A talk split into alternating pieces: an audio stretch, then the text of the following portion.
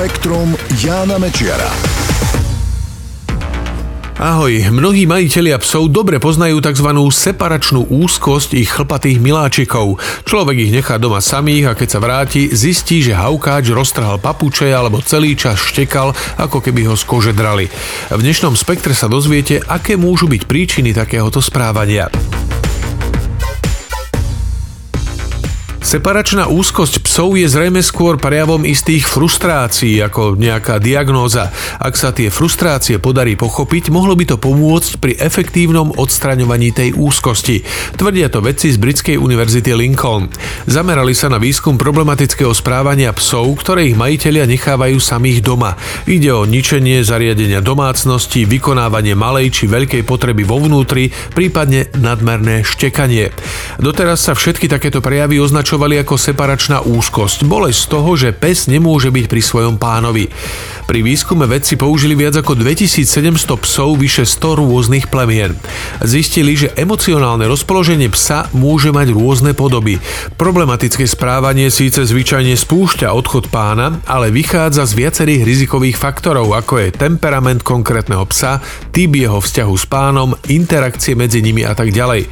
Vedcom sa podarilo identifikovať 4 hlavné druhy stresu, ktorý zažívajú psi, keď sú oddelení od svojich pánov.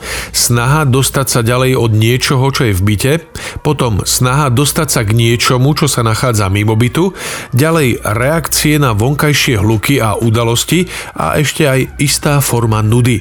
Až doteraz sa pritom predpokladalo, že všetky možné prejavy osamelých psov sú jedným stavom, separačnou úzkosťou.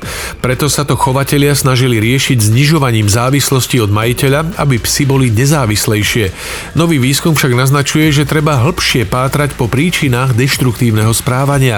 Len tak je možné odhaliť skutočné príčiny frustrácie chlpáčov a potom je možné s tým niečo efektívne urobiť. Morské zvieratá sú schopné prehltnúť kusy plastov dosahujúce až 5% dĺžky ich tela. To je jeden z výsledkov výskumu vedcov z Univerzity Cardiff.